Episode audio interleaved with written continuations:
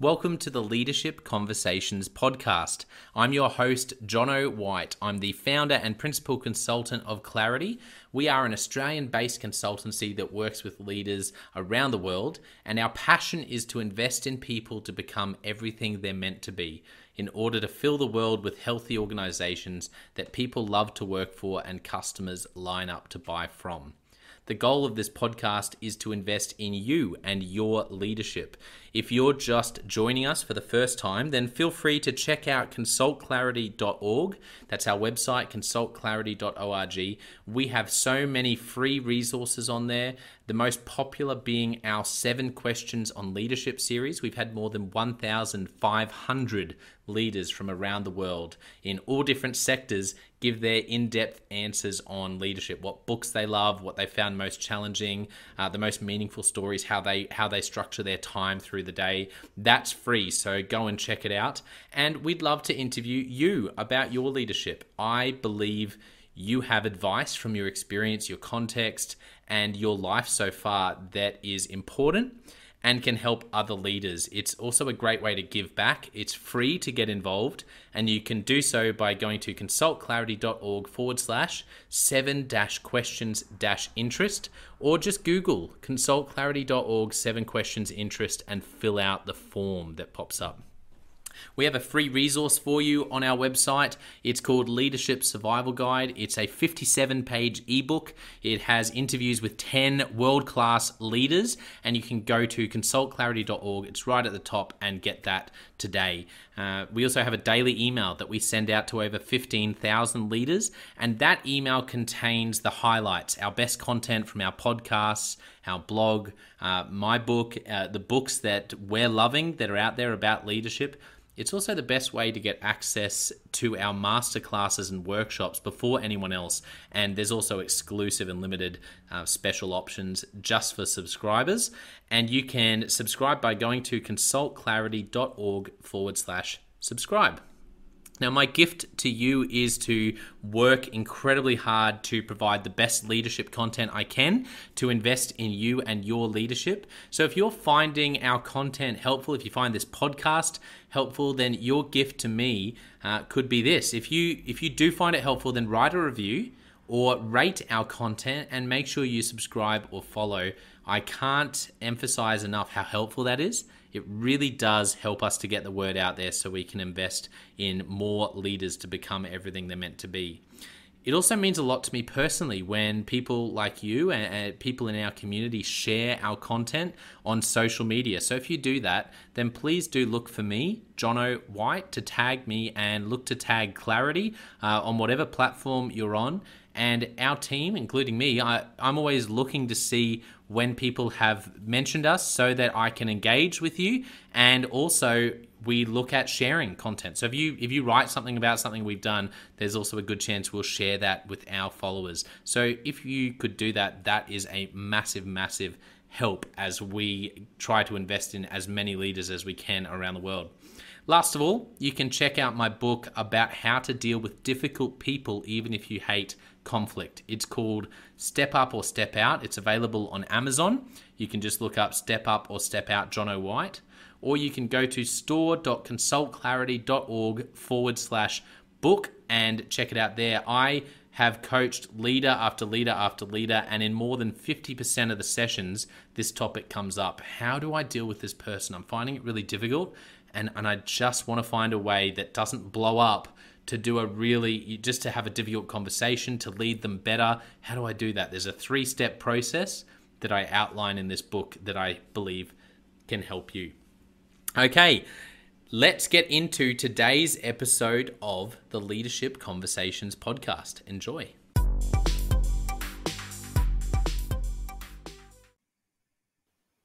Welcome to another episode of the Leadership Conversations podcast. Today's guest is Seth Stein. Seth is the CEO of Eastridge Workforce Solutions. Welcome to the podcast, Seth.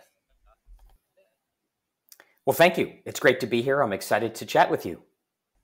Yeah, first of all, can you tell our listeners a little bit about what you do, Seth? Sure. Uh, I'm fortunate enough to be CEO of Eastridge Workforce Solutions.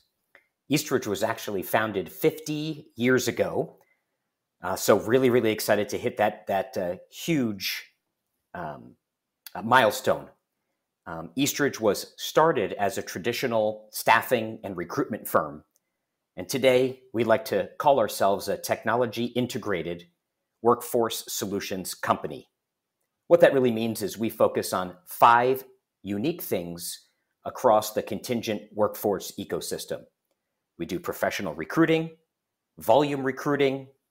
We serve as the employer of record or payroll service provider for candidates that are um, recruited and screened uh, by our clients, but for whatever reason, um, they would like us to serve as the employer of record. We do recruitment process outsourcing, and we have a managed services and vendor management solution. So that's a little bit about Eastridge. Yeah, thank you for sharing that. I think um, one thing I'm really interested in, Seth, uh, as we chat is, you know, leaders in all sectors across all parts of the world are struggling with finding and keeping great people now. So I think what you do is uh, is more important than ever right now. Uh, but let's start by chatting about you and your story. To start off, I'd love to hear, you know, going back to your childhood and growing up, what are some moments or themes from that season that really shaped you to become the person and leader you are today? It's a great question. You know, I've always um, either ended up in or put myself in situations that involved leadership. Uh, we're probably going to get into that a little bit, but I remember my first experience. I was president of the student council in junior high, and opportunities presented itself and I really liked that feeling of accomplishment and contribution. But also, I grew up in a household where compliance and perfection was expected. It was never really rewarded. And so I grew up doing things that I thought other people wanted me to do. And that became candidly very unfulfilling. And so um, when I found myself, if you will, and I'm sure we'll talk about that discovery process, I was really compelled to lead, serve others, and my personal purpose is to help people experience fulfillment for themselves and those they connect with. And I think those are a couple of moments growing up that really, um, you know, helped shape and sculpt who I am today. Yeah, that's that's incredible. What about, I guess, for you, the next season? Are there any leadership opportunities after school that really stand out? Oh, for sure. You know, so it started in in junior high, in high school. Um, I was a little nerdy, and that's okay. I've done okay for myself, but I was uh, president of Future Business Leaders of America. And in college, I uh, became president of my uh, fraternity. So it was really a unique opportunity for me to you know, recruit like-minded people and um, we'll call keep us out of trouble. And when I found Eastridge, I had no sales experience. I started as an entry level sales professional. I'm thrilled that they gave me an opportunity. Um, and I think I saw that we could be doing things better, differently, and maybe inspire people in a different way outside of commission. And so, really, my motivation was to become an exceptional sales professional so that I could be sales manager. And I thought that was my end game. And so uh, I was able to achieve that. Uh, I've obviously experienced growth in other areas, but those are some moments where, again, it felt really good to contribute. And I hate sitting on boards or committees that like to talk about problems and talk about hypotheticals of doing something. I really like to get my hands dirty and I really like to see the outcomes of a group of people working together to achieve something um, that is really meaningful. And so, again, those are some moments where I was able to experience that.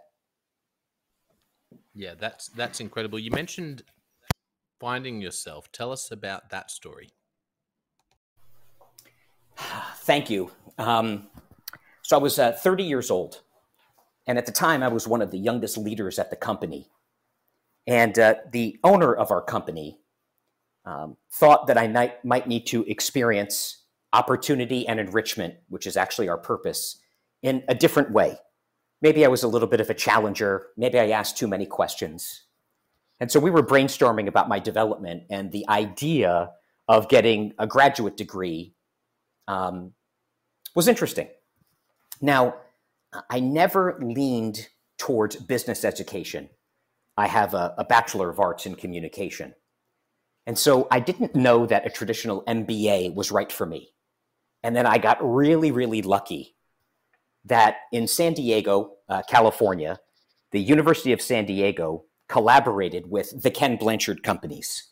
And most listeners will probably know that uh, Ken Blanchard's probably most famous book is The One Minute Manager, although he's gone on to be one of the mm-hmm. best selling business authors uh, out there. And his company uh, and University of San Diego collaborated on an executive leadership program. And the thesis was leaders should be making the world a better place, not just making money. And about half of the program was MBA material. So, yes, I took investing and statistics and, and all those fun things. But the other half of the course was servant leadership as taught by the Ken Blanchard companies. And the first class was called Discovering Yourself. And you may know about the DISC profile. And the DISC profile helps people yeah. understand their natural disposition and, and you know why do they do the things that they do and um, how to view other people uh, through the lens of them being individuals. And it was just really an opportunity for me to understand that, you know, this is why I feel the way I do. These are my values um, and understanding what I wanted to do with the rest of my career at such a young age was a profound experience that really shaped in a very large way who I am today. And I'm really, really fortunate that um, uh, Ken Blanchard and his colleagues in the University of San Diego came into my life at that time. Yeah, that's uh, what was it about the course that was so effective, Seth? Um, I think a lot of leaders that I've been exposed to know finance and accounting. Um, they know marketing. And I know a little bit about all those things to be dangerous because of that exposure. Um, but I just, uh, I either believe or I was brainwashed appropriately that if you treat people well, if you design your leadership philosophy to serve others, and you create an inspiring workplace, that great things will happen. You know, culturally, for people to work, for them to grow and be committed to something bigger than themselves, to inspire learning on an ongoing basis, um, to be part of a team. And I don't think it's a surprise that we've created that environment at Eastridge. And as a result, um, we've experienced two of our best years ever during the most difficult time, arguably, in business ever and I think that's wow. what was so inspirational about it. And bit by bit, you know, we did an acquisition in 2010. So about five years after I was done with this program, and I got an opportunity from our founder to run that business. We'll call it the way that I saw fit. So I was able to use that organization as a learning lab. And we're able to realize a return on our investment in a year and a half. And I just wow. think it demonstrated the power of the servant leadership philosophy. And so that's what I think was so inspiring about the program and, and candidly the results. Wow, that's uh, that's so cool. Uh, what an amazing story. Um, so after, uh, uh, well, apart from that incredible course, and I love hearing about experiences like that because that's what education should be. And and so thank you for sharing that. Uh, just incredible story. Um, are there any other aha moments so far where you dropped the ball and it stuck with you, or you had a win that went surprisingly better than you thought, or you saw another leader. Anything that's been ingrained in your memory because it was a big aha moment, the penny dropped for you as a leader? Um, I, I think we only have about a half an hour. So uh, this could be you know, 10 podcasts. Yeah. Right, but there's several, and and l- let me begin with the most I think impactful. Um, so our founder passed away in 2017, about 45 years with the company. And um, his two sons were involved with the business. And when the founder passed, people started inquiring about Eastridge because we're a pretty known asset in our space. And at the end of the day, we decided to become a employee-owned company. With that, the founder sons ended up leaving the company day to day. They're still on the board. and they asked me to become CEO. That was January of 2020. We all know that COVID hit in March of 2020. And the reason why I'm, we'll call it grateful for the experience, outside, of course, all the illness and all the people that lost jobs during that time. But for me as a CEO, I truly believe that um, when you're tested, you get to see one's true colors. And it brought me closer to the team. They got to really see my leadership style. And because of what was necessary for the business, ongoing communication, transparency, stating our goals and objectives, ensuring that we minimize surprises. It brought me a lot closer to those that I did not know in the company because I was responsible for about 65% of the revenue. And very quickly, they were able to see um, me in action. And because of our experience and success, it really helped, I think, um, qualify what I needed to do moving forward as a leader. So that aha moment um, was really profound. Again, I'm happy to go into more detail, but if it were not for that experience, it might have taken me a much longer time to build trust and have the impact that I was looking to have on the team. Yeah, absolutely. Uh, so, on on reflection, what do you think were some of the keys to the past couple of years for you as a leader being so successful? Um, so, number one, um, and, and we're lucky we can do this because we are an employee owned company, we really have complete transparency regarding our key performance indicators. As a staffing company, we're almost like a bank. Somebody needs, we'll call it 100 temporary associates for a seasonal ramp. We give them terms.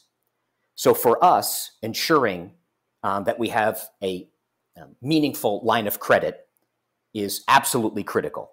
And of course, with the line of credit are covenants.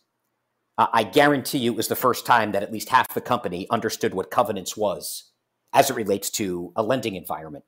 So we shared our covenants, we shared what our um, uh, thresholds were, and every single Friday we had a town hall and we talked about our performance. We talked about those covenants. Uh, we tried to eliminate surprises because, of course, there were some layoffs and salary cuts during the beginning of COVID. But we also were able to share if we hit certain objectives, here's how we can restore pay, maybe give some bonuses, begin hiring again. So that was one thing. Second is we clearly needed to reshape our vision.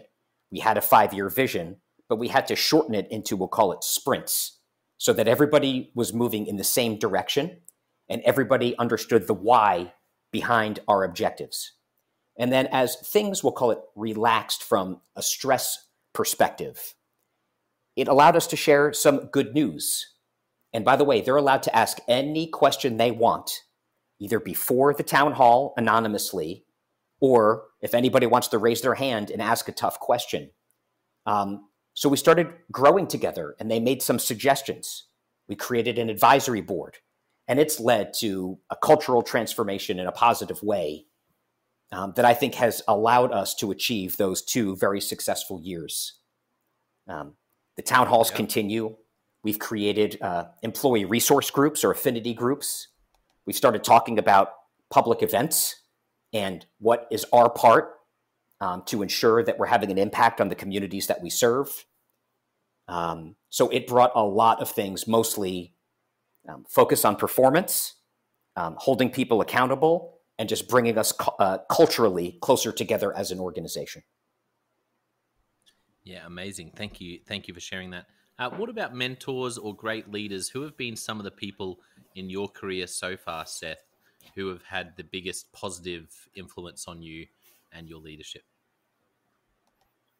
Um, I'd love to get into that. Uh, before I do, yeah, it's not all, um, uh, you know, uh, positive as it relates to some of those learning moments. I do want to say the biggest lessons I've learned were from you know mistakes and what I could have done differently and ensuring that I articulate those mistakes and move forward. So I definitely yeah. wanted to say I have a lot of flaws. I've made a lot of mistakes, but those have been very impactful. And certainly, if we have time, we can certainly talk about that. Um, yeah. There's a couple of leaders that come to mind. Um, again, our founder was an exceptional human being. Um, So his name uh, is uh, Bob Svet. Like I said, he passed in, in 2017. And the care and concern he had for people um, is inspiring and candidly unmatched. And before it was popular, um, he implemented our purpose and our values that remains with us today. And it is definitely not art on a wall. Another leader mm. is Gary Ridge. Gary Ridge is the uh, chairman and CEO of WD 40. What I admire about Gary is he was in the first cohort of the program that I went through, um, uh, executive leadership. And he implemented um, these concepts flawlessly to create a 93% employee satisfaction rate. and he transformed the company um, from what he refers to as a brand fortress. Everyone has WD 40. Um, I probably have six cans because I always forget where I put them into a fortress of brands. And his international expansion, new product development, and acquisitions to manage that change with such a high approval rate. Um, and for him to take mm. uh, those lessons and share them openly, um, he has this website called The Learning Moment. Uh, he's really, really giving an example of servant leadership. And someone I don't know um, and today you can always get yourself in trouble by referencing somebody and maybe you don't know one of their hidden secrets. So I'm putting myself out there. Uh, but I don't know Howard Schultz um, with Starbucks. But I was so inspired by his book, Pour Your Heart Into It. Um, and there's so many lessons. I mean, first of all, the story reads like fiction. So how can you not be energized by that entrepreneurial spirit? And um, virtually everyone in the world, uh, I say virtually, uh, has had a cup of Starbucks coffee. I don't know what we would do with our free time without Starbucks coffee. And to see him quit his job, buy this company, and create what it is today, by the way, coming back now for his third stint. Some say that's good, some say that's bad. Those lessons from that book have been just phenomenal for me. Yeah, that's that's a that's a great recommendation. Um, let's go back to the founder. Did you say it was Bob who is the founder of the? Yep, Bob yeah, Svet.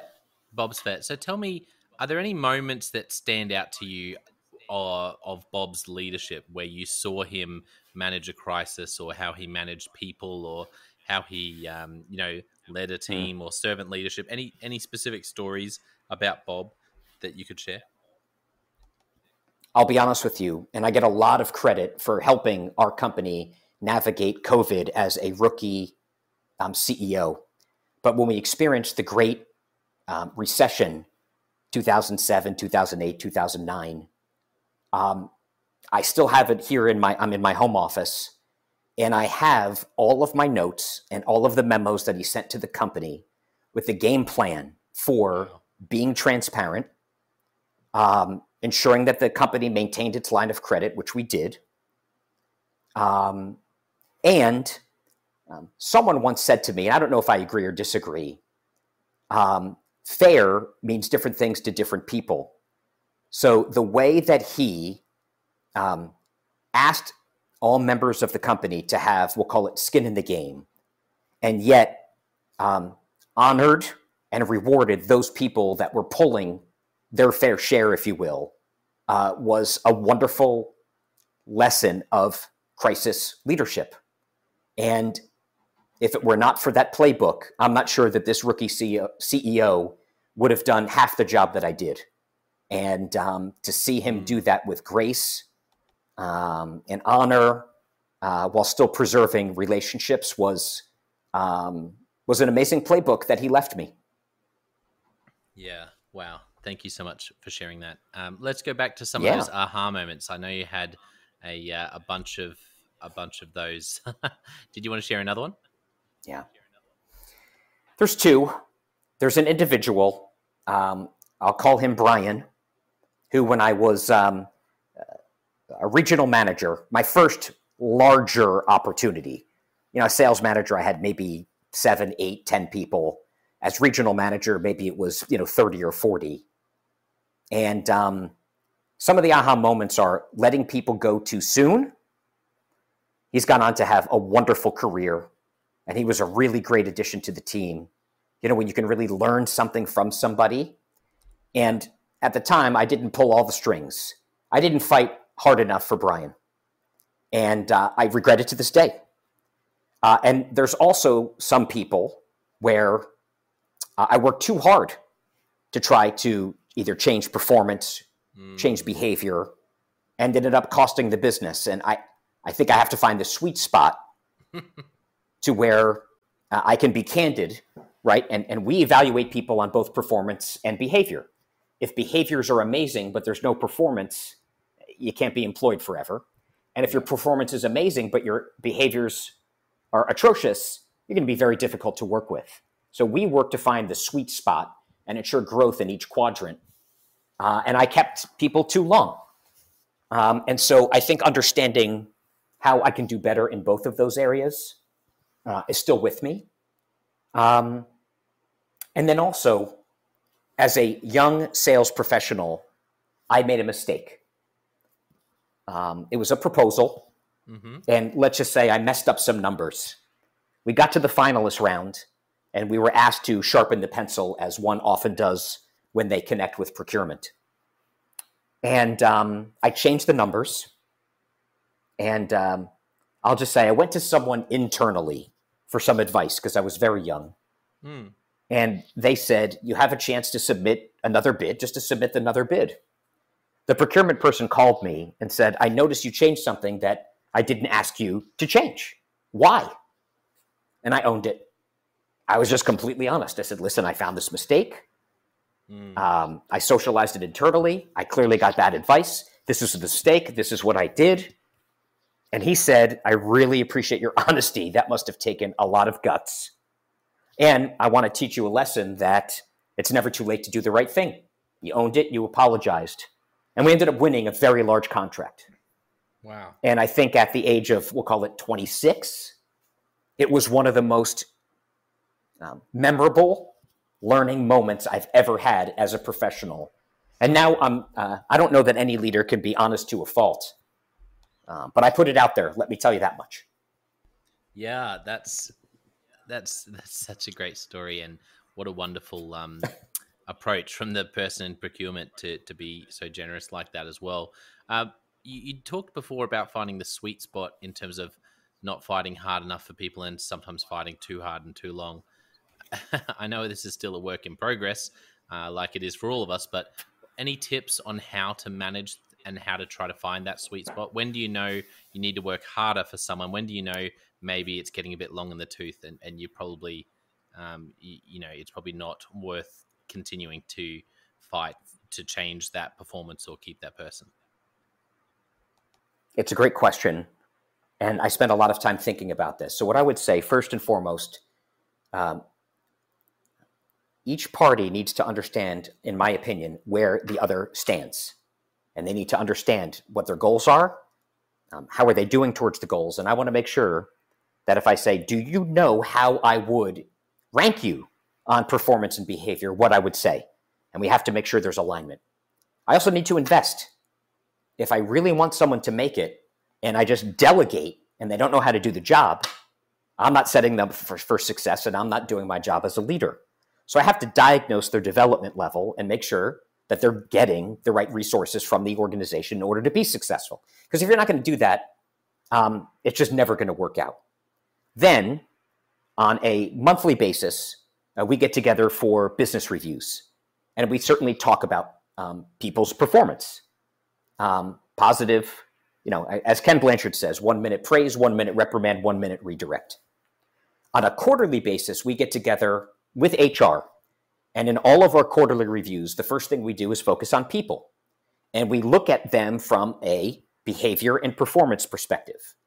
Behavior is based on our values and what we call Eastridge DNA. And that is the, the way in which we can see those values being demonstrated. And then from a performance perspective, right, everyone has either a contract or job description or key performance indicators. And we look at um, the measurables And we can see how do they rank on a scale of one to five on performance and then behaviors. And then we do it next quarter. And if the person has not moved up in both categories, there's a problem and we deal with the problem. We make sure that there's a performance plan, we make sure we communicate it. But an individual cannot regress or stay static from a performance and behavior perspective unless they're, um, you know, seven and a half or above on, on, on each of them. It just cannot happen two quarters in a row. Because if that's the case, right, they become detractors. They, they don't feel supported. Um, if they're part of a team, people are probably already aware that the person's not cutting it. And we owe it to that person to be honest, give them the resources. And if it doesn't work, we have a saying let them leave as friends. And we'll do whatever we can to support them. And if the, you know, if we come to a resolution, if they give proper notice, we help them find a job. Um, they are part of our Eastridge alumni network, and um, we curate that for um, needs and leads. And we hope that Eastridge is a great place to be from. And oftentimes, when people leave, um, they find something that might be more suited for them. But if we're not evaluating performance behaviors and more important, communicating that, like I said, we haven't done our job. So that's the way that we look at performance management at our company. Yeah, that's uh, that's incredible, Seth. Thank you for sharing that. I love I love the focus on uh, the conversation about people and how you uh, give them rankings. That's, that's something that I do, uh, and I always recommend leaders do it offsite. So I love hearing that because I think we have to have these honest conversations as leaders about how our people are going, and then we need to go and have honest conversations with them. And like you said, really, these honest conversations should already be happening before we meet at the offsite. But my experience is that a lot of us need the prompt of our peers and of our team and our leader, if we're if we're not the leader of the team, to say, "Come on, okay, well, how are you going to go and like does that person realize their behavior in that issue is a 5 out of 10 exactly.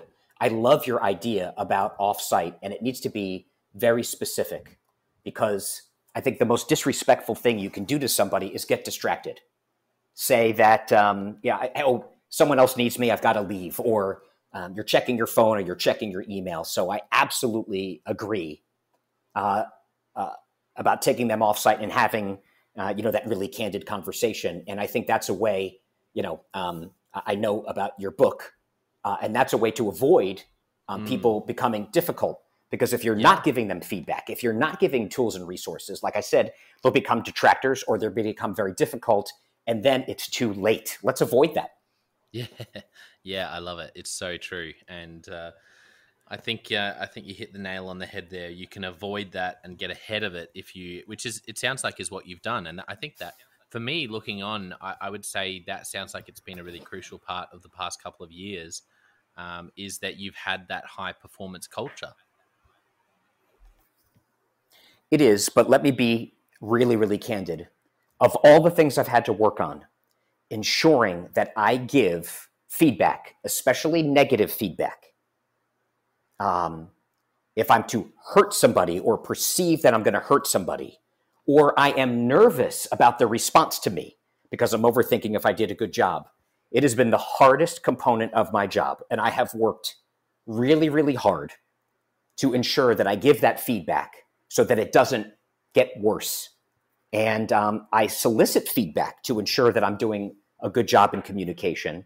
And I make sure that I don't sandwich the good, the bad, the good, and that I ask them to repeat back to me, what did you hear and what are we going to do about it? Because I don't think early on in my career I was very good at this, and I absolutely overthink it. And I think I'm not alone. I think leaders are nervous to have the conversation. And that's when these conversations, especially a potential termination or separation, goes haywire. So um, yeah. I'm not great at it. I work very hard at it, and I needed to put that out there. Now, thank you for sharing that, and I think it's helpful for leaders to hear that. I don't know that there are many things in leadership more challenging than uh, feedback and difficult conversations because some things, you know, we all have different skills in different areas, but one thing that's always uncomfortable uh, is a difficult conversation. And so I think when you know it's always uncomfortable, yes, that's helpful, but it doesn't change the fact that it's uncomfortable. And so there's natural human reactions where you you won't look forward to it, and so it takes a lot of intentionality um, and a lot of consistency to to get better um, at doing those things. And a lot of us, I think that's why we avoid them because it is a lot of the time it's easier in the short term to avoid it, but it definitely bites you later on. I have three business coaches, and I think they've helped me. And right, I think that's a foundation of uh, your book, oftentimes your podcast, and the consulting work you do. So it's really, really helpful to have a partner um, to help, um, you know, coach us leaders through um, these difficult situations. So I also appreciate the work that you do. Oh, you're very kind. Uh, thank you, Seth. Well, I want to jump into the Leadership sure. Express questions. Are you ready? I am. First question What is a book that you've gifted to other people? My favorite book is Leading at a Higher Level by Ken Blanchard. Um, you can save yourself tens of thousands of dollars and not go to the master's degree program and read that book. It's a master's degree program in a book, and I socialize it with every senior leader in our company. Love it. Great recommendation. I haven't actually had that one, so I'm really loving that Ken Blanchard recommendation. Thank you. Um, Thank any, you. Sure. Any any books you're reading right now, Seth, or any podcasts you're listening to, or blogs you're following, just anything you're loving, watching, listening, reading at the moment? There's three. Um, Ride of a Lifetime by Bob Iger, uh, the former CEO of Disney. Again, it's one of these business books that le- read like fiction, and you get a lot of nuggets from uh, Bob Iger, who um, was I'm not in, any way putting myself in the same category, but he was a professional manager. He was not an entrepreneur. So I love learning lessons from professional managers, if you will. Next is winning on purpose to create a culture of, uh, of customer service um, and uh, ensuring that our team loves customers. And believe it or not, I never read Rich Dad, Poor Dad. And so um, I am listening to the audiobook of Rich Dad Poor Dad, what, 25 years later. Such a good book. Yeah, I, I love it. Um, great recommendations. What's a recent leadership lesson you've learned for the first time or been reminded of? Acting in the interests of all is more important than acting in the interests of one. Mm, yeah, that's profound. Thank you. Uh, next question. Do you have any favorite questions that you ask? You're in a one on one, you're with a team, uh, you're with a group of stakeholders, and any favorite questions? Yeah, my business coach, Sheldon Harris, brought these to me, and I love them. And oftentimes I do skip levels where I'll go to an individual that reports to someone that reports to me, or I'll use our um, RingCentral and I'll just contact an employee. By the way, they usually decline the call and then they send me a message saying, Did you mean to call me? Yes, I meant to call you. Because with this hybrid or work from home environment, I can't walk around and connect. So the three questions that I ask are on a scale of one to 10, how satisfied are you with the company and why? I ask them, from your perspective, what should we start doing that we're not doing? And what should we stop doing that's a waste of time? And I love those three questions. I get a lot of great information. Yeah, I, I, love those questions too. I'm a big fan of a stop doing list. Uh, I think individuals and organizations could probably spend more time doing stop doing lists than to do lists sometimes and and really cut 100%. some things out. Uh, and and that in and of itself will will free up a bit of a vacuum principle where those good things that we're doing suddenly have more time and it'll fill up. Um, so yeah, they're great questions.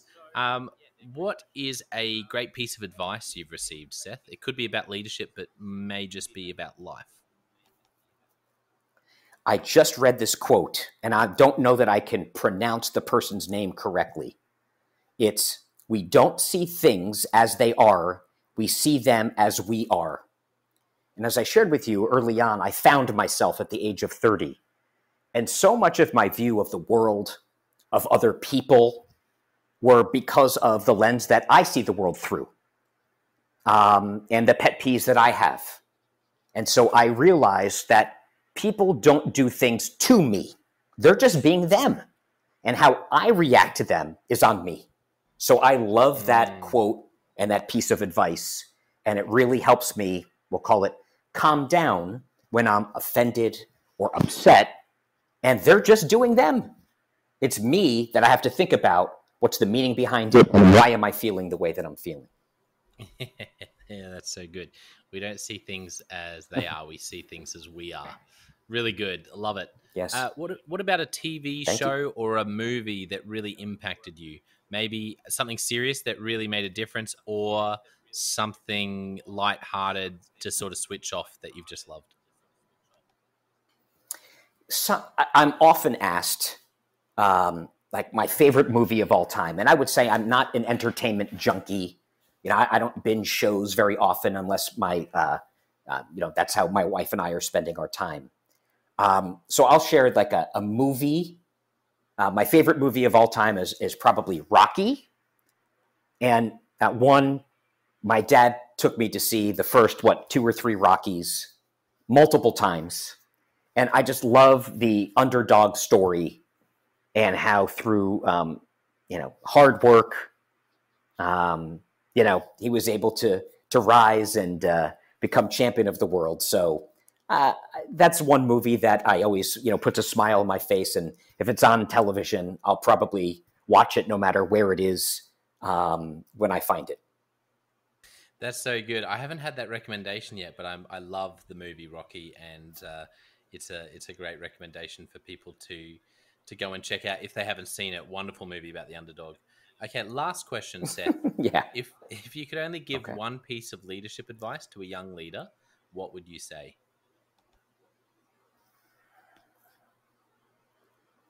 If I could only give one piece of leadership advice to a young leader, um, I would just say um, stick to your values. Um, mm. Our company values have served us for a long time. My personal values, when I finally wrote them down in 2003, have served me for a long time. And my family has values. So it's a great way to hold yourself accountable it's a great way for people to know where you stand. And if you're ever having a problem with making decisions, you can always go back to your values, provided that they're rank ordered, and you can make a decision based on those values. It served me really, really well. Uh, and I would encourage um, young leaders to think about what's most important to them. What do they want to stand for? What do they want to be known for? And values is just a, a great, great way to do that, provided that you share them. Yeah, that's great. And I think what you said earlier is key. It, you know about the vision and values of uh, of Eastridge. That when when they were first put together by Bob, they weren't just art on a wall; they were lived out. And that's what I love about what you've shared about values. Is yes, articulate them, but values are only as helpful as uh, how much you live them out and how much you actually uh, look at them and uh, and put decisions through the filters, like you just said. And uh, you know what? It's it's one of the biggest challenges for me working with leaders to, you know, we'll do an amazing values process, but that's only half the battle. Uh, sometimes people haven't done that half, but very, which you know, which makes the other half sort of impossible. Yeah. But gee, there are a lot of people who have good values, but just don't live them out or or apply them. Well, um, it's interesting because at Eastridge we have what's called a DNA interview, desired natural attributes. And it's really based on um, values and behaviors. How do they, again, convey those values? And it's not about skill. Those the, the skill um, and job specifics are handled by managers, and we have a DNA committee. So everyone coming into the company knows we are serious about values. And then we do a monthly new hire orientation. And of course, those values um, are uh, focused on during the new hire orientation. So people know how serious we are about it. Uh, and I think it really sends the right message that we spend that, that amount of time and, and energy on uh, our core values. Yeah, I agree. Thank you for sharing that, Seth. Well, for those who've loved this and really enjoyed your thoughts, where can people find you and Eastridge online, Seth? Great. It's eastridge.com, E A S T R I D G E. Of course, I'm on LinkedIn uh, as well. And if anybody wants to email me, uh, I try and be as responsive as I can. It's sstein at eastridge.com. Wonderful. Thank you so much. Well, I want to thank our listeners for tuning in. Wonderful uh, episode today with Seth. Great thoughts on values and, and a bunch of other things. Uh, finding the sweet spot in uh, knowing how long to to go into bat for someone and really and really fight to keep them, um, and knowing that you can let them go too soon or keep them around too long. And it is a it is a sweet spot, and definitely I know it's something I'm still learning. Um, so uh, don't forget for our listeners, there's also the Jonno White Leadership Podcast and the Leadership Question of the Day podcast. Two other places you can go right now if you're interested and and go and invest in your leadership. But I want to thank you, Seth, as my sort of landing point for today. I just want to say a massive thank you. You've been so generous with your time. I uh, really appreciate you sharing the stories about um, finding yourself at 30 and and uh, just some wonderful stories from the past couple of years about how you do culture at Eastridge. And um, yeah, it's just been a very rich conversation and challenging in all the best ways. Uh, so thank you so much for coming on, Seth. It was truly my pleasure. I had a great time. Thanks again for the invitation. Well, I hope you enjoyed that episode of the Leadership Conversations podcast as much as I did. If you're joining us for the first time, don't forget to check out consultclarity.org. That's our website, consultclarity.org. We have so many free resources on there, including our seven questions on leadership series. We've had more than 1,500 leaders from all over the world in all different roles, in different industries, answer these seven questions on leadership. And leaders give these in depth answers around how they spend their time, uh, a book that's been significant for them. It's just a gold mine. It's completely free to access. So go to consultclarity.org and look for that. We'd also love to interview you about your leadership. I believe your experience, your life, your context means that you have advice on leadership that other leaders can learn from. Yes, you, if you're going, not me, well, no, I really believe you would have something to add. So if you're looking for a way to give back, it's completely free to get involved. And we would love to interview you through the seven questions on leadership. You just go to consultclarity.org forward slash seven dash questions dash interest or Google consultclarity.org seven questions interest and fill out the form and get involved. We have a free resource on our website called the Leadership Survival Guide. It's a 57 page ebook, 10 world class leaders giving their thoughts on leadership, and that's completely free. It's available on our homepage, consultclarity.org, right at the top. So make sure you go and get that and download it today. And we have a free daily email that you can subscribe to. We send this out to over 15,000 leaders from around the world. And uh, it contains the highlights of content from our podcasts, our blogs, um, our books, books we're reading. It's got the best content and it gives you exclusive, limited, early access to our masterclasses, workshops, new products, special offers. It's all for our subscribers. You can go to consultclarity.org forward slash subscribe and join 15,000 other leaders. And you know, my gift to you is to work really hard, particularly through the Leadership Conversations podcast. I have been blown away by the quality of the leaders, and I'm learning as much as anyone in doing these interviews. So I, am having a great time and my gift to you is to keep lining up the best leaders I can to invest in your leadership. Your gift to me, if you're finding this helpful, there is something that you could do that would help us out massively. And that is to write a review and to leave a rating for our podcast or wherever you're watching or listening to this. I can't tell you how much that helps us out. Also, subscribe or follow. It really does make a difference in helping us to help more leaders become everything they're meant to be. Another thing that means a lot to me personally is when I see our community share our content. So if you do share this or any other piece of content on social media, then thank you and, and please do that. And look for me, Jonno White or Clarity, and tag us in your post. Our team is always looking for posts to engage with from our community. And there's also a chance that we'll share your content uh, to go beyond and share it with our followers. Last of all, you can check out my book. It's called Step Up or Step Out How to Deal with Difficult People, even if you hate conflict. I wrote this book because 50% of the coaching sessions I have with leaders, this topic comes up again and again and again. And it's this idea of how do I have this difficult conversation? How do I lead this person better when I'm finding them difficult? Or in some cases, you look and you say, I think I might be leading a difficult person. They're just quite difficult to lead, or I'm finding them quite difficult to lead. So there's a three step process that I unpack in Step Up or Step Out. And the amazing thing, and I've literally done this myself, and I've heard it anecdotally from other leaders as I've coached them, is that if you follow this process, you will see that person step up and change their behavior or make a decision, which is to step out some of the time. Uh, 95% of the time, people will step up or step out in just four weeks. And I stand by that. It's uh, you have to read the book to understand, but uh, I really do believe in it, and I've experienced it firsthand. It works. So you can go to Amazon, look up Step Up or Step Out Jonno White, or store.consultclarity.org forward slash book. Well, thank you so much for listening. We're going to be back with a new episode next time of the Leadership Conversations podcast. And I hope today has helped you to take another step towards becoming the leader you're meant to be. See you next time.